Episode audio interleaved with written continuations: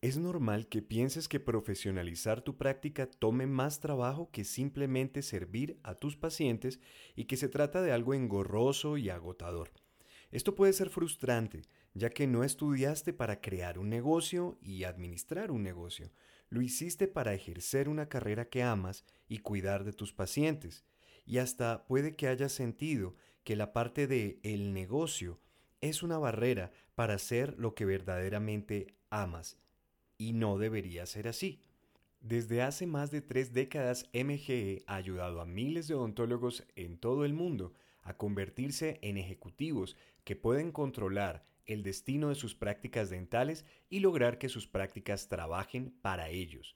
Se requiere de entrenamiento, de mucha práctica, implementación, pero sobre todo de que cambies tu punto de vista y para ayudarte a hacerlo está MGE Latinoamérica Visítanos en www.mgelatam.com y conoce sobre nuestro programa Premium con el cual en seis meses vas a tener intenso entrenamiento y coaching que te van a ayudar a llevar a tu práctica dental a un nuevo nivel de libertad financiera y libertad personal.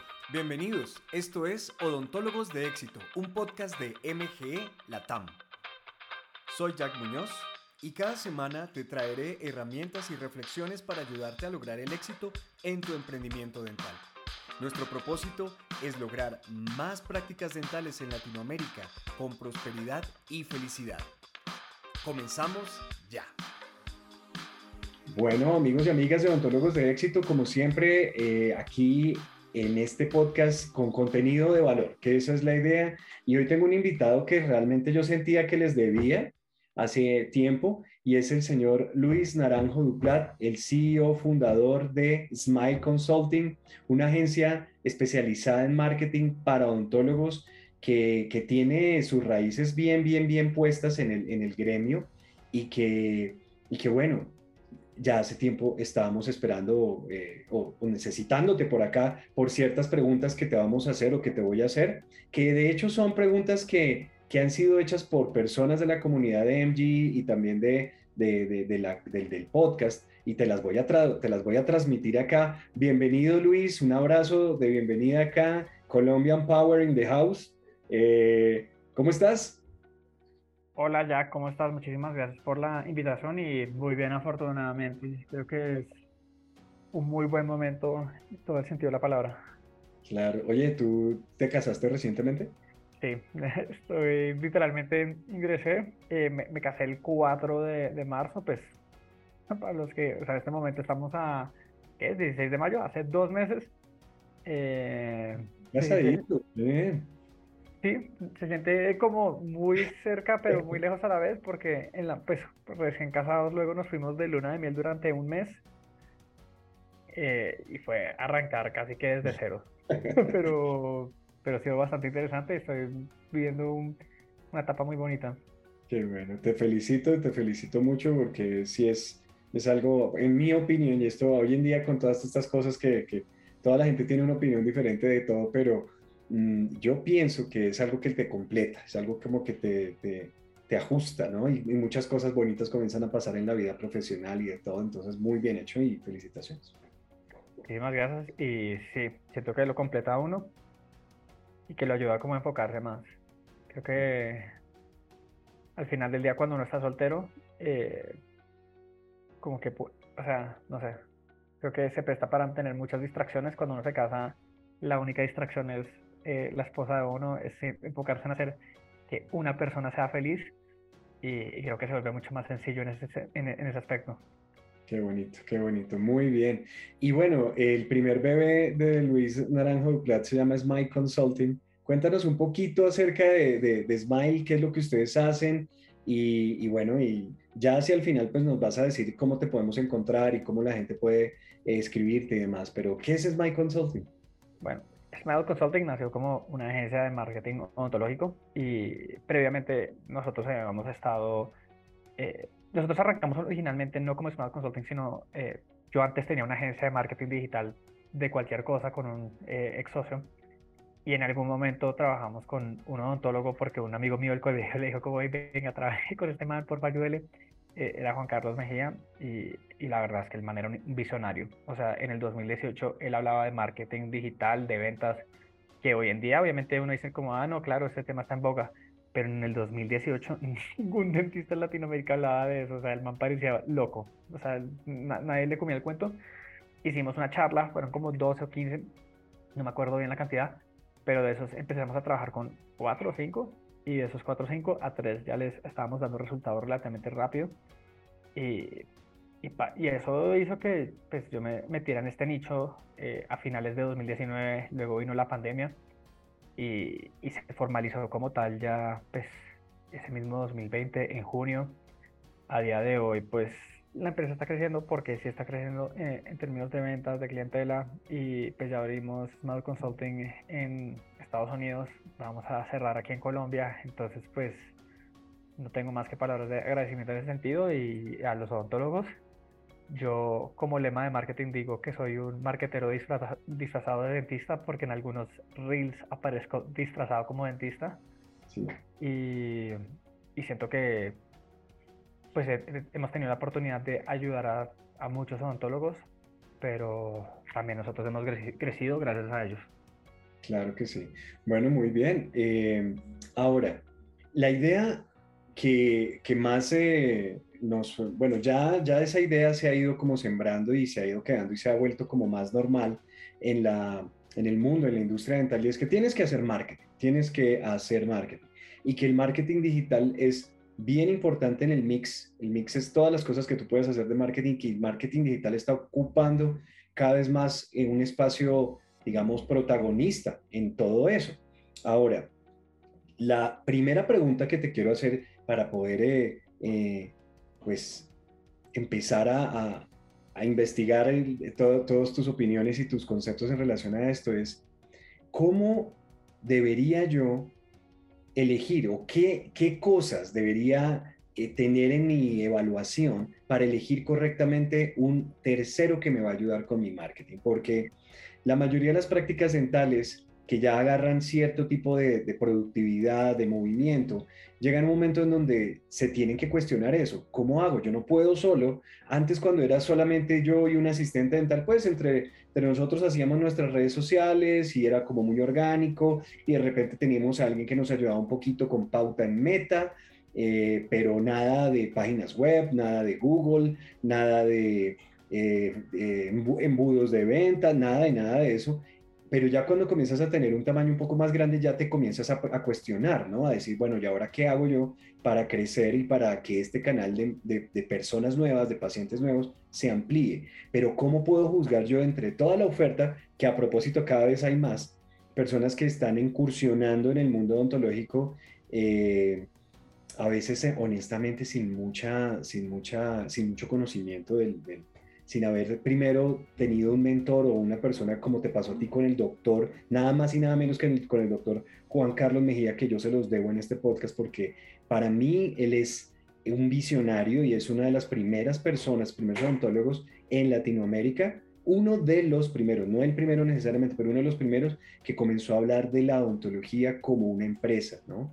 Y tú tuviste ese, ese contacto desde el inicio y, y ya te dejo responder. Entonces, ¿Qué, criterios crees tú que debe tener en cuenta un odontólogo, una clínica de estas, para poder elegir correctamente una agencia de marketing que le ayude? Bueno, primero voy a abrir el espectro porque obviamente esto lo puede escuchar como cualquier tipo de persona. A mí me gusta pensar que la vida útil de una empresa es como la evolución, es como un tipo de Curious Case of Benjamin Button, en donde arranca grande y termina como un bebé, pero en esencia arranca en pañales y termina en pañales. Eh, mi lógica es un dentista que esté recién arrancando tiene que hacerlo, porque es que no tiene dinero. En la medida que va creciendo, lo va delegando, lo va soltando. Y ya cuando es una clínica inmensa, eventualmente lo tiene in-house porque tiene la velocidad para ejecutarlo adentro y no perder tiempo eh, con la agencia y con los cuellos de botella que eso implica. Pero yo creo que lo primero que uno debe pedir eh, es casos de éxito. O sea, es escasos de éxito. Eh, porque creo que un mal que han hecho las redes sociales es que hoy en día es muy fácil hablar. Y Y algo, y para que tú te... Es que es muy fácil entender las cosas como odontólogo, pero para mí algunas veces son llamativas como marketero. Hoy en día, a nivel de marketing, hablan de cómo tú tienes que tener una oferta irresistible. Y una oferta irresistible, o sea, un, no-brain offer es ofrecerle a la gente algo high ticket de un costo altísimo y que al ofrecerle tú eso, eso básicamente tiene que venir precedido de una garantía. Y el argumento es que si tú no puedes garantizar tu trabajo, tú estás hablando mierda. Entonces, pues uno dice, ok. Pero eso qué implica? Que yo, por ejemplo, yo, yo empecé a implementar eso en solo un pedazo de nuestro negocio, que eran las páginas web, y yo le decía a la gente como que, hey, mire, eh, yo le puedo garantizar a usted que si le hago una página web, usted me da cinco tratamientos y esos cinco tratamientos para palabras transaccionales se los puedo meter en la primera página, no se los puedo poner en el primer lugar porque es que eso no depende de mí, depende de Google, pero para mí es eso. Y yo les comentaba eso, alguna gente me decían, su oferta es una basura. Yo les decía, ¿por qué está en la primera página? Me decían, no, pero es que usted no está yendo a nivel de ventas. Y obviamente para mí era un poquito complejo como que, pues, pero es que hay cosas que yo no puedo garantizar como que lo vayan a vender del otro lado, etcétera. Pero ¿a qué voy con eso? Y es un poquito con el tema de humo. Yo el otro día voy a venderle esto a alguien. La persona me dijo como, a mí ya me prometieron eso. Estoy con alguien que está ahí, que me dijeron que me trabajaban hasta que el trabajo quedara bien. Llevo cinco meses esperando que termine de quedar bien y, y no, no pasa. Y lo que creo que ocurre con eso es que es muy fácil como to overpromise and under deliver, que es muy fácil prometerle a la gente el cielo y, y pues que al final lleguen como, o sea, prometerle las estrellas, pero que solo lleguen al cielo. Y creo que a nivel de marketing hoy lo que pasa es que uno tiene que, al revés, pintarle el, el edificio más alto y llevarlo al cielo, que al final es como el mismo punto, pero es una percepción completamente distinta. Entonces, yo que creo que es importante preguntar casos de éxito y tratar de ser muy autocrítico, porque es que yo veo mucha publicidad hoy en día que dice vende 10 mil dólares al mes y vender 10 mil dólares al mes como dentista no es difícil, pero a veces toca cuestionarse las cosas. Yo puedo vender 10 mil dólares en un mes si en ese mes vendí un tratamiento de 6 implantes. ¿Qué tan fácil es vender eso? Si yo tengo toda la infraestructura montada y tengo la marca, eso va a ser muy sencillo. Si recién estoy arrancando, se podría considerar que incluso fue un poquito de suerte, o sea, muy buena suerte, pero tengo que seguirme apalancando. Entonces, lo primero es ver casos de éxito y resultados. Sin eso, pues, eh, cualquier otra cosa se, cae por su peso. Claro. Eh, una pregunta en relación a esto. Eh, bueno, primero que todo estoy de acuerdo contigo en que hoy en día, desafortunadamente, cualquiera puede promoverse y, escribir una, una, landing page o una página web espectacular con una oferta que parece wow, que es exactamente lo que yo estoy deseando, pero luego te das cuenta que, que no funciona como tú querías o que de repente, mm, no estoy diciendo que sean deshonestos, pero que de repente hay un montón de letra pequeña que no están ellos diciendo y que, que te ilusionas, ¿no? Y yo creo que el costo más grande es la ilusión porque sí, está bien, tú pierdes dinero y pierdes tiempo, pero cuando tú tienes fe en algo y, y luego te sientes como traicionado, ya después el problema es cuando quieres seguir adelante y eso causa como un peso en ti y no te deja mover. Yo creo que eso es más dañino que perder algunos dólares o algunos centavos. Pero bueno, eh, antes de seguir con, la, con otro de los criterios que nos quieres compartir después de este casos de éxito, mencionaste algo, la relación con una agencia de marketing puede crear cuellos de botella? Sin lugar a dudas, yo, eh, yo hoy en día, por ejemplo, en los cursos que enseño es cómo puede utilizar un... Pues obviamente es que hay diferentes tipos de odontólogos, hay los que ya tienen montadas las cosas y simplemente está buscando a alguien que le ayude a mejorarlas. Pero, por ejemplo, yo le vendo muchos cursos a odontólogos que están recién arrancando y yo les digo, en vez de contratar una agencia, eh, herramientas de inteligencia artificial porque indudablemente sí van a haber cuellos de botella y no es necesariamente porque sea una agencia, es por eh, logísticamente lo que implica tener una agencia y es, hay una información que tiene en este caso el cliente, siendo el cliente el odontólogo, que le pasa al proveedor, que en este caso es la agencia, y el proveedor tiene que volver y remitirle un resultado al cliente. Es decir, tú tienes que pasarle una cosa a una persona, esa otra persona tiene que hacer algo y volverle a pasarlo. ¿Qué ocurre? Que cuando tú tienes eso así, eh, eh, no, ni siquiera tiene que ver con eh, agencias, sino en general proveedores. Invariablemente va a haber un cuello de botella. O sea, yo cuando se trata de, por ejemplo, hacer contenido en redes sociales, yo lo que le explico a los odontólogos es el tiempo que le toma a una agencia ir a su clínica, la cantidad de contenidos que hacen ese día, regresan y lo editan, se lo pasan, usted lo revisa. Si la persona tuviera una persona buena al interior de la clínica, se ahorra eso, se ahorra todos esos tiempos, se ahorra esos cuellos de botellas y tiene mucha más agilidad y rapidez. Entonces, creo que es un poquito tratar de interpretar, si ver la, agencia como un cuello de botella, porque en algunos casos lo puede llegar a ser, pero también identificar en dónde puedo obtener resultados más efectivos, más rápidos y que no tengan un costo tan alto. Ok, ok, o sea, para, para ponerlo ya más a nivel práctico, eh, por ejemplo, si, claro, los odontólogos son los que tienen el conocimiento especializado en su área, en su tema clínico, de repente el marquetero no, y el marquetero necesita de ese, de ese contenido para, para poder hacer las publicaciones, para poder mover las cosas a la velocidad que muchas veces necesita y a la velocidad del consumo que la gente está teniendo de contenido, ¿no? Porque la, el, odontólogo puede que, o la, la empresa en general, que se haya tardado un día creando una pieza de contenido y el usuario, la persona que lo ve en Instagram, lo ve en 30 segundos y pasa. ¿Y dónde hay más, no? Pide más. Quiero consumir, quiero consumir, quiero consumir y nuestro ritmo no es tan grande. Entonces, ese cuello de botella de creación de contenido, de revisiones, quedó esto mal, quedó esto bien y todo eso, se vuelve un rollo. Así que, bueno, eso, eso yo creo que vamos a terminar hablando de eso más adelante en el podcast, es no cómo elegir la agencia, sino cuándo saber que necesito una, que yo creo que también es importante, ¿no? Ah, hablando de Benjamin Button, yo lo veo igual. O sea, llega un punto en donde un odontólogo no puede ser soy la, soy la que limpia, soy la que barre, soy la que eh, agenda, soy la que hace todo. Y, y hay un punto en donde el odontólogo tiene que dejar de lado el marketing. O sea, yo creo que el error número uno que cometen el 98% de los dentistas es que arrancan contratando una agencia de marketing cuando no tienen ni puta idea de marketing. Entonces, eh, eso es súper grave, porque yo puedo delegar lo que yo conozco. Y si voy a delegar algo que desconozco, es porque se lo voy a delegar a alguien interno que ya conoce eso. ¿A, qué voy? O sea, si yo tengo, listo, no tengo mi área de marketing, pero tengo un gerente de marketing o alguien encargado de marketing y esa persona quiere conseguir una agencia, listo.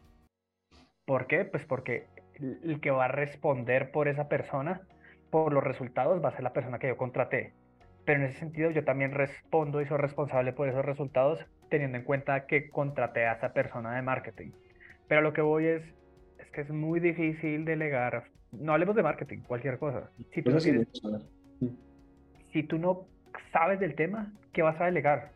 ¿Cómo vas a tener estándares de calidad? Entonces, lo primero que tienen que hacer los odontólogos es dejar la pereza. dejar la pereza con todo. O sea, ellos solo les interesa el tema eh, operativo, pero es que tienen que aprender de legal, de recursos humanos, de liderazgo, de finanzas, de contabilidad, de mercadeo, de ventas. Lo primero es perderle la pereza, perder el miedo y entender que tienen que apersonarse, responsabilizarse, entender de todo eso. Sí, toma más tiempo, pero las va a hacer mucho mejores empresarios a largo plazo. De acuerdo, de acuerdo. Muy bien, entonces para los que ya están enfrentando la, el tema de tercerizar o de, buscar ayuda externa para su marketing, aparte de los casos de éxito que, bueno, que deberían poderse verificar ¿no? en lo, posible, mm, ¿qué otra cosa, qué otro criterio crees tú que debería tener el odontólogo empresario para poder elegir bien una ayuda de marketing? Yo creo que también va mucho con la ideología porque es que, hablando de ontología, hay quienes dicen diseño de sonrisa eh, con desgaste sin desgaste, o sea, con desgaste o sin desgaste. Y eso es una discusión que nunca se va a terminar. Y en marketing tú puedes agarrar lo mismo. ¿Qué conviene? ¿Hacerlo orgánico o hacerlo pagado? Y cada uno son vertientes completamente distintas. Si yo quiero resultados rápidos, tengo que apostarle a pagar. Pero no todo es bonito. Eh, si yo quiero, eh, estoy dispuesto más bien a construir una marca que me parece hoy en día también una buena, muy buena apuesta, pues debo entender que la gente, o sea, yo no le puedo decir a la gente cómprame y que automáticamente confíen en mí. Eso es algo que solo va a ocurrir con el paso del tiempo, que, pasa con, el, con los años. Y es lo mismo, o sea, antes de arrancar a grabar, tú me lo dijiste, hey, antes yo hacía esto de hobby, hoy en día tengo 12.000 o 16.000 descargas mensuales. ¿Por qué pasa eso? Porque la gente empieza a confiar en la marca y, y, lo que implica este podcast y que saben que tú vas a sacar un capítulo, no sé, cada X cantidad de tiempo, pero que pase lo que pase, va a salir y que vas a responder brindando valor. Y eso pasa igual en orgánico.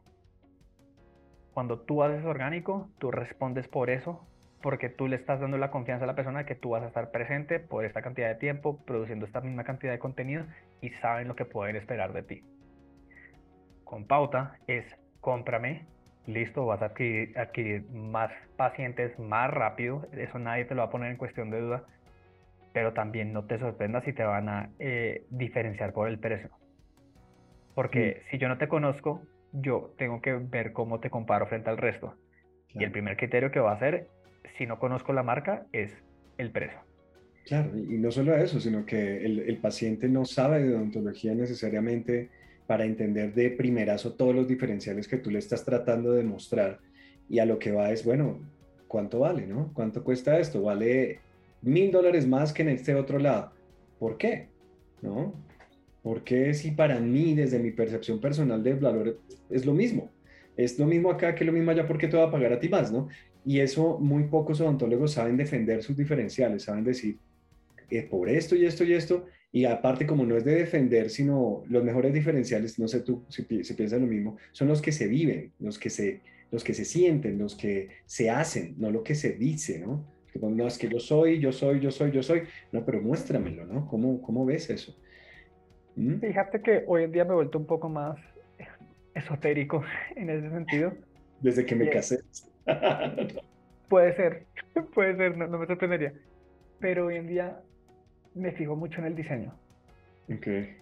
O sea, porque es que hay gente que quiere tener pacientes top pagando precios premium, pero su clínica parece un culo peludo. el, diseño hecho por su, por su por el sobrino. No, y, y son clínicas espantosas, o sea, horripilantes. Y, ah, te, te, refieres al diseño, digamos, de interiores de su... El diseño de interior. Ah, ya, ya. ¿Y, ¿Y, qué es lo que pasa? yo, o sea, obviamente es que no solo es lo que pasa el diseño, por lo general lo que pasa en, al interior también se ve en el exterior en las redes sociales. Mm. Y tú o sea, yo sé que no tiene nada que ver con ontología, pero tú me preguntas a mí una de las cosas que yo estoy revaluando y, y cambiando de mi marca es, es toda la parte como, por ejemplo, yo, yo me pongo a ver, no sé si el podcast también sale en YouTube, pero es yo, yo veo tu fondo, tienes un micrófono muy bonito, tienes un backing ahí limpio, una matica, se ve bonito. ¿Qué pasa si eso no se ve tan bonito? ¿O qué pasa si se ve más bonito? Eso cambia bastante la percepción. Eh, como la forma en la que tú estás vestida automáticamente le puede meter cinco veces más precio que la forma en la que yo estoy vestido ahorita. O sea, no, no estoy diciendo que necesariamente sea así, pero hay muchas cosas que un buen diseño sí puede ayudar a cambiar eso. Y, yo que creo que influye ahí, eh, que muchas personas a nivel de marketing, por ejemplo, están olvidando y es que el buen diseño vende y el buen diseño enamora cuando algo está diseñado de una forma bonita, provocativa, cuando el consultorio se ve bonito, está bien pensado en la experiencia, o sea, está bien concebida desde el diseño de, la experiencia que se quiere vivir, eso automáticamente hace que uno pueda cobrar más. Y es, o sea, hablando de un diferencial, hay muchos diferenciales que uno puede tener en términos logísticos, de entrega, de precios, de, de diseño pero a mí uno que hoy en día me parece que está siendo muy poco explorado por parte de los dentistas y que tiene mucha cavidad de mejora es, es el diseño. No, no siento que le están haciendo fuerza ni a diseño de interiores ni a diseño como de lo que implica una marca. De acuerdo, de acuerdo. nosotros le enseñamos a nuestros clientes eso, que, que el marketing incluye, y de hecho su presupuesto de marketing debería incluir, aparte de cualquier cosa, pauta, creación de contenido, etcétera, eh, cómo está el baño de los pacientes ¿no? Eh, un doctor, un doctor que tiene una cadena de, el doctor Juan Esteban, que tiene una cadena de clínicas en Medellín, eh, un tipo que, de odontólogo pasó a empresario empírico, pero lo hizo muy bien, o sea, crecieron y, ya él ahorita está, digamos, retirado de la gerencia, pero él llega de improviso, ¿no? Llega de sorpresa a cualquiera de las sedes, llega a la del poblado, por ejemplo, y él me decía, Jack, lo primero que yo hago es entrar al baño de los pacientes. Quiero ver cómo está, quiero ver si huele bien, si se ve bien, si está limpio, si hay toallita, si, si está la decoración que es estándar que, de nuestra marca. Quiero ver eso, porque si, eh, lo decía, digamos, de esa manera, ¿no? Que me parecía jocoso. Si el baño está mal, yo sé que hay para adelante el servicio de esa sede es pésimo. Yo, wow, o sea, y fue, digamos, algo empírico que él observó. Eh, pero tiene todo que ver con lo que tú estás diciendo, cómo, cómo eso, y, yo creo que lo podemos unir con la respuesta a, lo que te estaba preguntando cuando tú me decías de la ideología, eh, de una ideología de trabajo, ¿no? de la filosofía de marketing que vas a utilizar. Tú ya me estás hablando de una filosofía de marketing más holística, no solamente de ven cómo se ven tus redes, sino espérate, las fotos que vamos a sacar para tus redes y para tu perfil de negocio de Google salen de tu clínica. ¿Cómo está tu clínica? ¿Cómo se visten ustedes? ¿Qué está pasando ahí? Porque ¿cómo hago yo para amplificar algo que es inamplificable? Que lo que nos va a dar vergüenza, ¿no? Sí, hay una frase de marketing de, de Gary Vaynerchuk que me encanta que dice, Great marketing doesn't fix a shit product.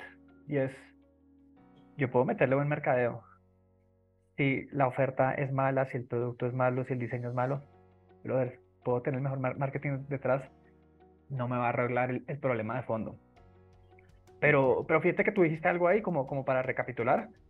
Eh, eso que decía el doctor Esteban, yo también lo veo reflejado en un par de cositas. Por ejemplo, yo cuando veo una página web, yo no necesito ver toda la página web, yo solo necesito ver la página principal con la página principal tú la auditas y tú te das cuenta de cómo está el resto, sin haberlo visto. Tú ya, tú ya sabes exactamente si va a estar bien o si va a estar mal y por qué. Porque esos mismos errores o aciertos son patrones que se van a ver a lo largo de, del resto de la página. Entonces sí, creo que muchas de las veces es, si yo voy a elegir a alguien, yo creo mucho en el tema de primeras impresiones y si la primera impresión es buena, probablemente las siguientes también lo van a hacer. Pero, y yo creo que aquí, como para terminar la idea, hoy en día es muy, muy fácil hablar. Cualquiera puede hablar bonito. Quizás la primera impresión no es cómo me hablan. La primera impresión puede ser el primer entregable que me den. ¿Cómo es ese primer entregable? Como, como para... Tú me preguntabas cómo elegir una agencia. Yo trataría de tener un contrato que me dé una salida fácil de un mes porque es que eh, incluso lo que dicen los gringos es eh, como hire slow and fire fast, como contrata, lento y, despide, no, contrata lento y despide rápido. Exacto. Y lo mismo es acá. El problema es que la mayoría no, no contratan a una agencia lento. Es, ay, me, salió esta, la contrato rápido. Y listo, si tú vas a y contratan rápido y despiden lento, que es lo contrario.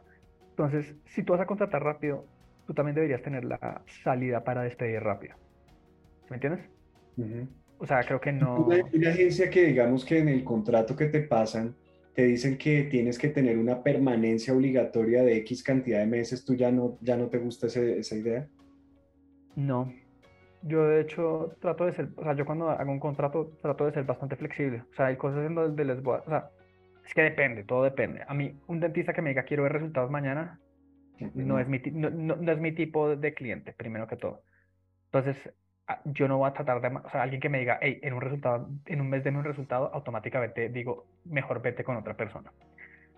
Pero también creo que lo opuesto es, o sea, es cierto, alguien que lo quiera anclar a, uno, a un año, probablemente es una, puede ser una relación muy tóxica. O sea, e, en la medida que hayan cláusulas fáciles de entrada o de salida por cualquier lado, pues va a ser mucho mejor yo que sí creo, mm, por mi lado son tres meses. Son tres meses te das cuenta. O sea, cuando entra un nuevo CEO a una empresa, determinan su performance en 90 días. A un presidente lo evalúan con base en sus primeros 100 días. Creo que una agencia no es distinto. Si una agencia te trabaja bien en 100 días, tú sabes que puedes esperar al día 300, 600. Si en 100 días no te ha ido bien, ¿qué crees que va a pasar al día 200? Sí, nada, diferente. Y esto del primer entregable, ¿cómo lo traducimos para que no me lo entiendan completamente o no lo entiendan la, la, industria que te está escuchando? ¿Cómo sería, qué tipo de, de, entregables puede haber y cuál podría ser ese primer entregable que, que pues debería estar considerado, ¿no? Como en los criterios de, de elección de una agencia. Puede ser cualquier cosa, pero te lo pongo desde mi lado. Si un cliente me pide a mí una landing page y yo me demoro dos semanas, eso es lento yo trato de dejársela en menos de una semana. Y me dicen, hey, eh, no sé, queremos lanzar esta campaña de aquí a acá. No me puedo demorar un mes en hacer la campaña. Tengo que demorar menos, si es una campaña súper robusta, máximo dos semanas. O sea, y yo entregaré a la persona cómo va a ser la, la, campaña, cómo se va a ver, todo eso. Si me están pidiendo como que, hey, vamos a modificar la ficha de Google, mi, negocio, de, mi negocio y dejársela perfecta, puta, en una semana ya debe ver eso. O sea... Tres días, Sí. sí. Claro. Mm. Buen punto, buen punto porque, porque si, esta, si estas personas se tardan tanto, muy posiblemente tengan un nivel de desorganización grande al interior de su, de su empresa o realmente no sean una empresa como la estaban promoviendo en redes o, en, o en, eh, eh, por internet, sino es una sola persona haciéndolo todo y, y si les llegan cinco clientes ya colapsaron y tú vas a estar al final de la, de la cadena alimenticia y, no te van a mover lo tuyo porque tienen muy poco recurso disponible para trabajar. Literal. O sea, eh, una empresa que se organiza te puede dar, pues, te puede responder relativamente rápido. Obviamente depende mucho del entregable. O sea, no es lo mismo entregar una página web a una landing page, eh, pero creo que con los tiempos de entrega uno se puede hacer una idea de qué tanto, o sea, qué tanto se demora alguien en hacer algo. Eh, y demás. Entonces, como sí, calificarlo no por lo que dicen, sino por los entregables y la velocidad con la que entregan, en la que dan los entregables. O sea, alguien que hace las cosas rápido desde el inicio probablemente las, las va a seguir haciendo rápido más adelante. Si las hace lento, es lo mismo. Eh, creo que es como un buen indicador. Bien. Ahora una pregunta. Eh, dentro de estos criterios de elección, ¿podría haber también un criterio económico, de precio o algo así? Digamos que, eh, ¿a qué voy con esto? Por ejemplo, si un, si un dentista o un odontólogo me dice a mí, no, te voy a hacer un implante, ¿no? Vamos a hacer un implante, vamos a hacerlo en el mejor material disponible. Y yo le digo, bueno, ¿cuánto vale? Y me dice a mí, no, vale 100 dólares. Mm, o, menos, ¿no? No, 95 dólares te vale, 85 dólares. Yo digo, ok, pero esto normalmente en el mercado vale más. Eh, digamos una agencia que te cobre muy barato, también una agencia que te cobre muy caro, de que eh, eso puede ser un criterio para elegir o ya es un criterio, digamos, de lo que tú puedas pagar o, o si puede el, el, odontólogo sospechar si de repente es excesivamente barato. ¿Qué piensas del factor económico como uno de los factores o de los criterios para la selección de una agencia? Sí, creo que influye. Yo, yo soy partidario que lo barato sale caro. Y creo que había una frase que, de Coco Chanel que decía, las mejores cosas en esta vida son gratis, las segundas, las segundas mejores son bien costosas. O sea, por lo general, eh, no, no, solo me gusta calificarlo por el precio, sino a, a mayor valor, también mayor percepción de valor. O sea, sí creo que cuando te cobran más es mucho más factible que haya más resultados detrás que puedan bancar eso. Primero.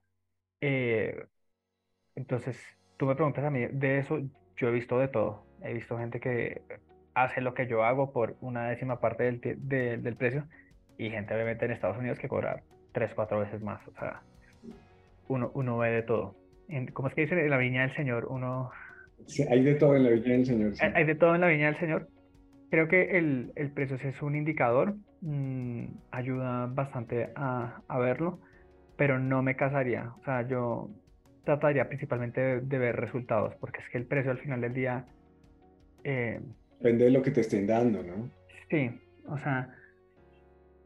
Ahora, si me, si te dicen a ti, por ejemplo, en pesos colombianos, ¿no? Que ya lo tratamos de traducir a dólares. Si te dicen a ti, mira, te voy a hacer una landing page para cada uno de tus servicios principales, uno para implantes, otro para ortodoncia y otro para diseño de sonrisa. Te voy a hacer la página web, te voy a hacer y te voy a correr campañas para tres de, de servicios en Google y aparte de eso te voy a subir cuatro posts a la semana en redes sociales y todo eso vale un millón ochocientos al mes. Le, le, digo a la persona que huya. que se va, que se va. Pero puede que sí como puede que no. Si me dice eso, automáticamente le digo no.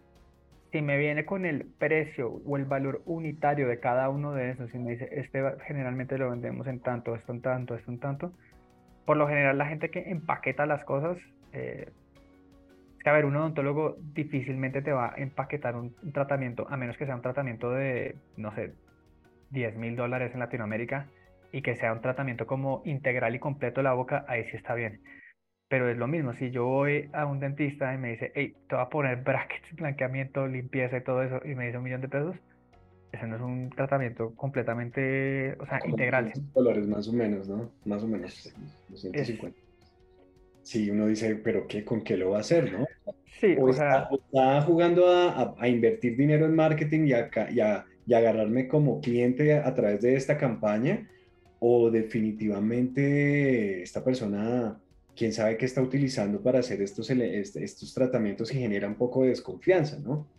Claro, y, y yo lo veo todo como a nivel de, de, lo que implica para uno como costo, como empresa. Si yo no puedo llegar y le digo, Ay, le, hago, todo eso por un monto cerrado de 500, no. Yo, por ejemplo, cuando tengo un cliente, yo le cotizo cada ítem, porque es que es cada cosa que me toca hacer. Claro. O sea, si yo le voy a decir a alguien... Google, tiene sus costos. Exacto, si hablamos de Google Mi Negocio, por ejemplo, yo de entrada le voy a decir, mire, yo le tengo que cobrar por configurarle bien esto. Tengo que, si la página web está vuelta a trizas, le voy a cobrar por arreglarle eso porque al final los dos tienen que empatar y luego viene un costo mensual de todo esto. Ok, ahí viene. Pero digamos que yo le especifico en cada cosita qué es lo que va a pagar, cuánto va a pagar y todo eso. Alguien que me llegue de un momento a otro y me diga todo esto está empaquetado y así, probablemente es alguien que no tiene claro cuáles son todos los pasos que debe realizar para ejecutar el trabajo correctamente. Ok. Claro, o no, sabe o no tiene el personal o bueno, cualquiera de sus, de sus eh, variaciones, pero no. Pues o sea, es que digo yo, ¿no? Eh, toda empresa tiene unos costos fijos, variables y tiene que invertir para poder prestar un servicio. Y si ese dinero que me está cobrando como cliente es muy bajo, yo comienzo a dudar en si tiene realmente la capacidad de prestar el servicio eh, o qué va a pasar, porque como la idea es que esto sea una relación a mediano largo plazo, idealmente, ¿cómo va a ser esto? A veces también sabes que lo que sospecha la gente es, ok, me está cobrando muy barato ahorita y después me va a cobrar una salvajada. Entonces, como cuál, ya, ya queda la persona como el misterio del futuro. ¿Cómo va a ser esto? y ya comienza a ser como, ya estoy amarrado y después de, cuándo, de cuánto me va a llegar la factura o qué sé yo, ¿no? Claro. Mm. Claro, o sea, ahí vienen muchos factores. Para mí, otro indicador muy importante es si uno hablar con la agencia o, lo que sea, que le digan, o sea, como qué tratamientos se van a vender. Eso es un indicador muy fuerte. Porque yo tengo un amigo mío que hace marketing en Meta y lo hace muy bien. Y cuando te digo muy bien es, o sea, es alguien que tiene todo el potencial para tener una agencia de pauta inmensa y vende poquito. Y cuando yo voy a ver qué es lo que hace con los dentistas, promociona principalmente tratamientos chiquitos, limpiezas, blanqueamientos. Entonces, un odontólogo que está vendiendo, no sé, 1.500 dólares al mes y pasa de 1.500 a 3.000, dice, uy, mejor dicho, la vida sí le cambió de un momento a otro porque duplicó sus ventas y está trabajando el doble, pero está trabajando el doble haciendo blanqueamientos y limpiezas. O sea, creo que eh, no es eso, también es, o sea, entender el tratamiento. Pero lo opuesto también es cierto, alguien que de unas mega, hey, pueda venderle implantes, huya. si su clínica no es experta y no es de las que consigue recurrentemente pacientes de, implantes, huya, porque es que la persona que le está diciendo que le va a ayudar a conseguir implantes probablemente vio un curso en donde dijo que tocaba vender productos high ticket y dijo, ay, un implante vale dos mil dólares, vendamos eso. Puta, vender un implante es jodidísimo. Es como yo decirle a alguien, venda neveras, eso es fácil. vender una nevera es un ticket altísimo, no lo voy a comprar ahí como si fuera un producto en un carrito de compras, lo meto ahí, despáchalo y mándelo. O sea, es una compra, o sea, el que está comprando un implante es como que está, eh, está prefiriendo el implante por encima de la nevera. Literal. Entonces, o sea, como que para mí es importante que muestren algún conocimiento del tema.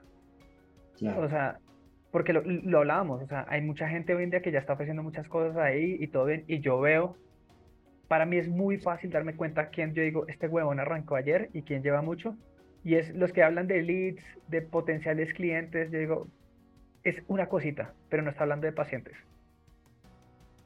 Y puede ser una cosita y chiquita, pero listo, si yo veo que está diciendo vende implantes y es la única, eh, y es la, la, la única respuesta que le tiene el odontólogo para vender mucho, yo le digo también, váyase de ahí.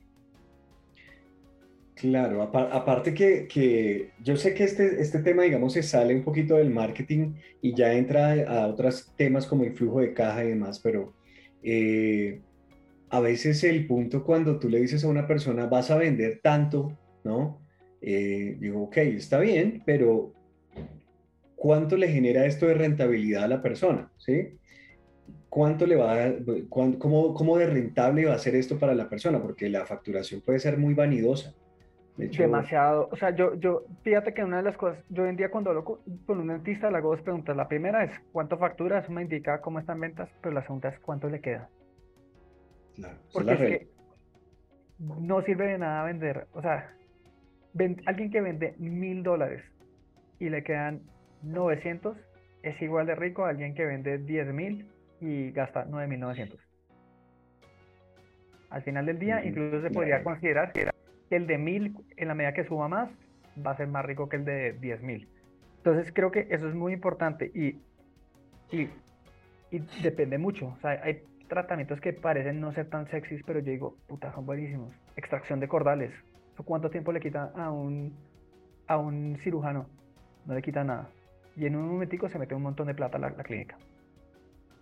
No implica tanto gasto en materiales, en, en, en otras cosas. O sea, yo creo que algo que buscaría en ese aspecto, quizás esta tarde casarse con una empresa y no casarse con, con un marquetero.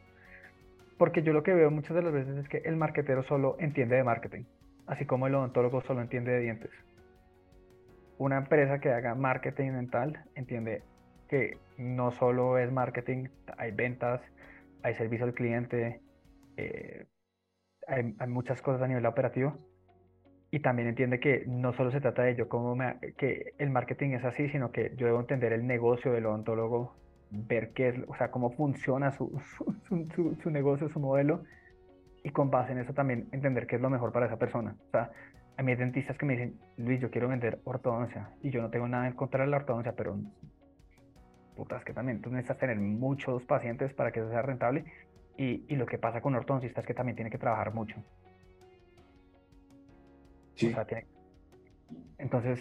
Es también como, ahí, yo creo que eso es otro punto que, que, que sin, sin haberlo, que no, no, lo hiciste así como el bullet point, pero me parece importante hacia donde estás yendo y es que esta agencia o persona que va a trabajar contigo realmente te haga un análisis de, de, de cuáles son las metas, las necesidades y que, que, entienda de tu negocio de manera que te pueda asesorar, ¿no? Porque, porque si, si yo voy a agarrar que ese es yo creo que ahora que lo pienso, mi primera eh, queja o digámosle desagrado del, del, marquetero nuevo que está entrando al mundo dental es que cree que esto es como vender, eh, no sé, tortas de cumpleaños o, un e-commerce para vender ropa o, algún otro tipo de servicio.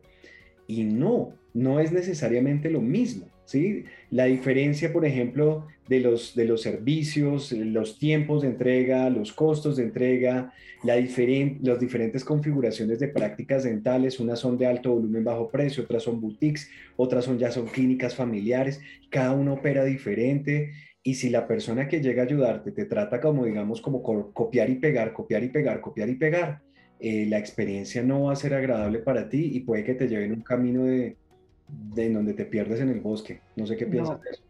Pienso absolutamente de acuerdo y mira que yo antes era los que decía como marquetero que los odontólogos deberían tener consultas gratuitas y eso se fue. Esa idea rápidamente la deseché cuando me di cuenta, cuando uno ve un PIG de una clínica dental, es muy fácil para uno como marquetero decirle de una consulta gratuita. Es como que cuando uno ya entiende los números, como que no sea imbécil, weón. O sea, usted, puta, ¿cuánto vale una unidad? ¿Cuánto vale un compresor?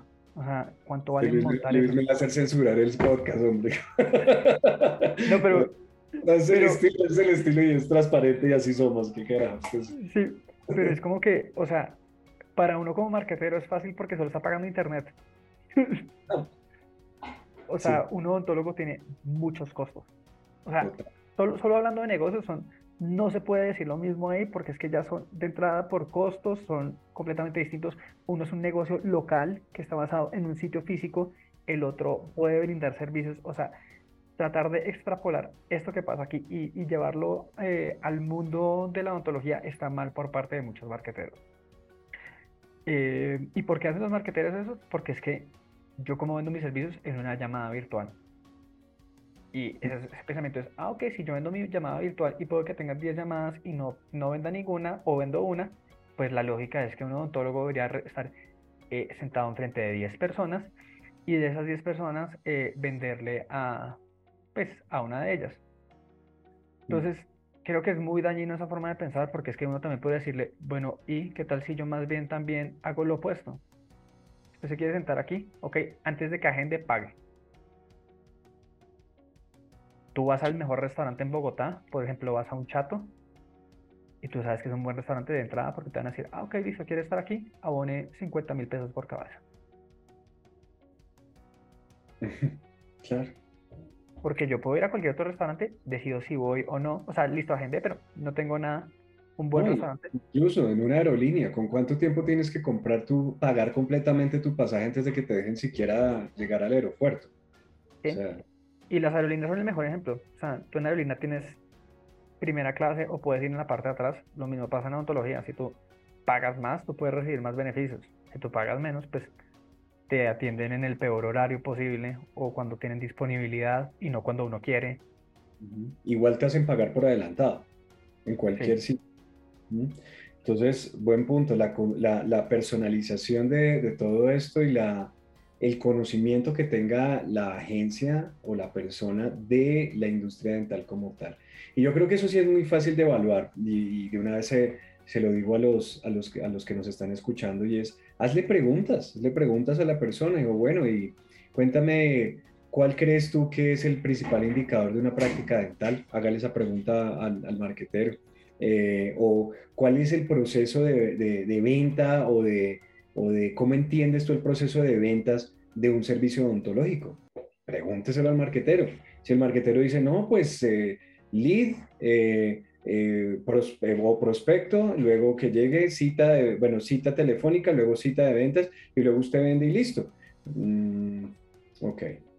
Y ahí puedes, puedes ir distinguiendo realmente si la persona te va a ayudar o de repente no va a ser tan, tan, tan chévere o tan bueno. ¿Alguna otra cosa que se nos quede por fuera, Luis, de criterios para evaluar estas, estas agencias? Habíamos hablado, de, tratemos de hacer recapitulación. Recapitular, ¿cómo se dice eso? Ahora me enredé yo. Recapitular. Eso, vamos a recapitular. Casos de éxito, primero. Segundo, la ideología. ¿Qué, qué piensa o cuál es su forma de, de hacer marketing? Tercero, el primer entregable. ¿Cuánto tiempo me va, me va, se va a tardar entregándome lo primero tangible que vaya yo a poder ver. Eh, cuarto, el precio. El precio, ¿qué, ¿qué, me está ofreciendo por lo que me está cobrando? ¿Me está ofreciendo muchas cosas por muy poquito? Sospecha. ¿Me está ofreciendo muy poco por demasiado? Mm, miremoslo contra los otros criterios de evaluación. porque puede que funcione, pero tengo que entender qué es lo que me están ofreciendo versus el precio. ¿Qué otra cosa? ¿Qué tratamientos me van, a, me van a promover primero? Si me van a ir a promover tratamientos de los más baratos o si tiene esta persona un criterio, una estrategia en, relación a, a, qué tratamientos vamos a, a, promover primero. Y sexto, la personalización, que no me trate como, como a, a otra práctica dental, sino que realmente evalúe mis necesidades, mis problemas y, y que lo haga de una forma holística, como eh, cuánto estoy facturando, cuánto me está quedando rentabilidad y que pueda hacer un análisis que realmente me ayude y que demuestre que me comprende realmente. Eh, ahí son seis cosas, eso está, está buenísima la lista. Eh, ¿Algo más que pienses tú que deberíamos añadir acá? Yo tengo una idea, pero no sé si, si pues tú eres el, el que estoy no, Dispara, o sea, el, el soporte, o sea, la comunicación, el que se te pierde y luego, uy, ¿qué pasó? Eh, no sé si, si e, eso a mí, a mí personalmente me pone así como las banderas rojas y la, la, alerta, la alerta en marcha cuando la persona se desaparece, no contesta, eh, eh, no sé qué pasa. O por ejemplo, cuando se, yo les pido una cotización y se me demora 15 días en darme una cotización, bueno, qué extraño, ¿no? Cosas de esas, no sé, ¿qué, ¿qué, qué, piensas tú en relación a eso de la velocidad de la comunicación y si puede ser un factor o no? Si no, no hay problema, pero ¿qué piensas? Creo que en general la, velocidad influye. Hablamos de velocidad entregables y velocidad de respuesta. Es, eh, yo alguna vez escuchaba que los mejores vendedores son buenos community managers, porque decía que alguien que vende bien, en esencia es alguien que contesta muy bien eh, al celular, es alguien que va a estar súper diligente, que va a responder rápido. Eh, creo que muchas de las cosas que uno ve que ocurren en una cosa se terminan extrapolando a otras facetas. O sea, alguien que entrega rápido las cosas probablemente es alguien que responde rápido, que trata de eh, hacer las cosas bien. Alguien que te entregue las cosas pulidas, en general se va a ver que todo el trabajo está pulido. Eh, hay un dicho que me encanta en inglés, es how you do anything is how you do everything. Y literalmente no puede decir mucho de eso. Sí, la como, haces, como haces algo es como, lo, como haces todo, más o menos sería. Sí. Y, y eso empieza para nivel de introspección muy interesante es cómo hace un ejercicio o algunas cosas que a uno no le llaman la atención, si es que no le gusta, o si le gusta, cómo lo hace. Eh, yo en ese sentido pienso mucho, por, ejemplo, en el Feng Shui, que el exterior es tan solo un reflejo de lo que pasa al interior. Creo que lo hablamos antes cuando hablábamos del diseño. No solo es el diseño en redes sociales, sino el diseño dentro de, de, la agencia. Y, y a lo que voy es las cosas que me muestra alguien, así sea un par o tres veces, en esencia es lo que está detrás. Mm, si uno percibe orden, percibe eh, trabajo bien hecho, si recibe buen soporte, nuevamente no necesita uno un año para validarlo. Uno se va a dar cuenta que esa misma percepción que uno tiene al cabo de tres días, siete días, se va a seguir comportando de la misma manera al cabo de 100. De acuerdo. Bueno, muy bien, muy bien. Y ya, y ya para, para ir cerrando, para que ya, pues que aquí nos podemos quedar charlando, yo creo que tres días y va a estar súper sabroso, e interesante. El, eh, ¿Cuándo? ¿Cuándo piensas tú? Yo estoy empezando, ¿no? Digamos lo que tú decías, el, el, el ejemplo del extraño caso de Benjamin Button, ¿no? Que comienzas en pañales y luego terminas eh, otra vez en pañales, ¿no? Pero es como, tengo, tengo tengo que iniciar. digamos que la mayoría de la gente que escucha este podcast ya se consideran a sí mismos empresarios dentales, de cualquier envergadura, pero se consideran a sí mismos empresarios dentales. ¿Cuándo debo estar pensando en traer ayuda extra, en traer jugadores extranjeros a, a mi marketing? Yo creo que hoy en día estamos hablando de un mundo global. Creo que ahora es el momento, o sea, hoy todos, todos los dentistas hablan de turismo dental o sea, todo el mundo quiere recibir en dólares, pero no quiere pagar en dólares. Es, es una cosa muy, muy llamativa cuando tú te pones a analizarlo. Y, y yo que creo, hoy en día hay muchas facilidades en todo, en todo el aspecto. Yo, por ejemplo, al principio hablábamos, o sea, ¿por qué contratar una agencia? Hoy en día incluso mi concepto en el último curso que acabamos de lanzar es tú cómo utilizas inteligencia artificial para hacer el mismo marketing que, que te haría una agencia por ti en Google Mi Negocio. Y los argumentos de venta que utilizamos ahí, que son buenísimos, es más barato que una agencia, más efectivo porque lo va a hacer, va a ser más de lo que haría la agencia y más rápido porque lo va a hacer más rápido. Aquí voy con todo eso. Es, yo creo que hoy en día los, los tiempos y la velocidad se han amplificado. Hoy en día es muy fácil contratar a, si estás en Colombia, contratar a alguien en Perú, en México. Eh, es muy fácil utilizar herramientas externas que, que te faciliten la vida. O sea, creo que el problema es pensar que creo que un sesgo que tienen los dentistas y sobre todo los dentistas que no hacen turismo dental es que están esperando como clientela local y están buscando respuestas locales en un mundo tan globalizado. Mm. Claro. Digamos que Latinoamérica es, es, atractiva por precios, por calidad, porque tú puedes conseguir odontología de una altísima calidad a, a a un cuarto, o, sí, a un cuarto o menos del precio que tienes que pagar en Canadá, Estados Unidos o en Europa. Mm. Entonces, pues, es muy atractivo. Y, y, entonces, la persona, mejor dicho, yo creo que para, cada, y, lo hemos venido hablando, yo creo que a lo largo de todo este episodio es, según lo que tú estés viviendo, según lo que tú estés necesitando, eh, y según la, la, el tiempo que tú puedas realmente dedicarle, si lo vas a hacer, hazlo bien, si no lo puedes, eh, si ya definitivamente estás llegando a un momento en donde te estás haciendo del, soy la, como dijo Luis, soy la que abre, soy la que cierra, soy la que hago todo, necesitas delegar y vas a tener que enfrentar el, reto de contratar a alguien externo que te apoye, que te ayude, pero que tengas, que tengas en cuenta estos criterios de selección acá que hemos estado discutiendo, sería algo muy positivo, algo bueno, para que no te metan gato por liebre y para que no, no, no, luego no le echen la culpa al marketing, ¿no? Porque eso es terrible. dicen, no, es que eso no funciona. Es que yo contraté a alguien que para lo de perfil de negocio de Google y eso no funciona. Y, y, me, y mira, ahí tengo hecha la página web hace 10 años y por ahí no llega ningún paciente. Eso no funciona. Y las redes sociales no funcionan. Claro que funcionan. Claro que funcionan, ¿cierto, Luis? ¿Cuál es el problema entonces? ¿Son las redes, son las páginas, es, es Google? Eh, regresamos a lo que dije, es falta de responsabilizarse.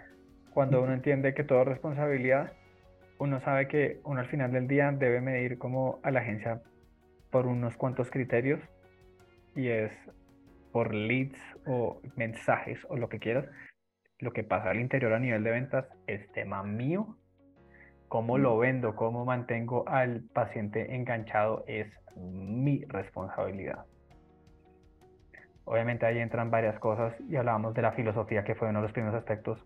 Si tú eh, te casas con una agencia que va a empujarte un montón de anuncios, puede que tengas que eh, gastar más tiempo en el WhatsApp respondiendo mensajes. Entonces, eh, creo que, o sea, creo que es muy importante responsabilizarse y no solo responsabilizarse a uno, sino tener en cuenta que toda la gente que uno va a contratar también debe responsabilizarse por algo. Si yo contrato a una secretaria, ella es responsable de algo. Si contrato a un asistente, se hace responsable de algo.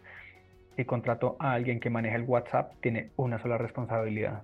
Si contrato a una agencia, tiene una responsabilidad. Lo importante es identificar quién es responsable de qué. Organización básica.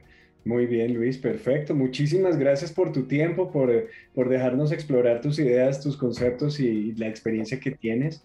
Y cuéntanos cómo te pueden encontrar los que de los miembros de, de, la comunidad de ontólogos de éxito, a dónde te pueden escribir, cómo te encuentran en redes y si quieren saber más acerca de Smile Consulting, cómo pueden acceder a ustedes. Página web o Instagram, pueden buscar Smile Consulting o Luis Naranjo Duplat y ahí se pueden entretener. Ahí está Luis Nara, arroba Luis Naranjo Duplat y www.smileconsulting.com. Ahí los encuentran. Sin, la M, punto com. Ah, punto com, mira, punto co. Entonces ahí está, ahí está para que, para que exploren y, y nada, yo te agradezco mucho por participar, por, por estar abierto a compartir todas estas ideas y, y nada, que no sea la última vez.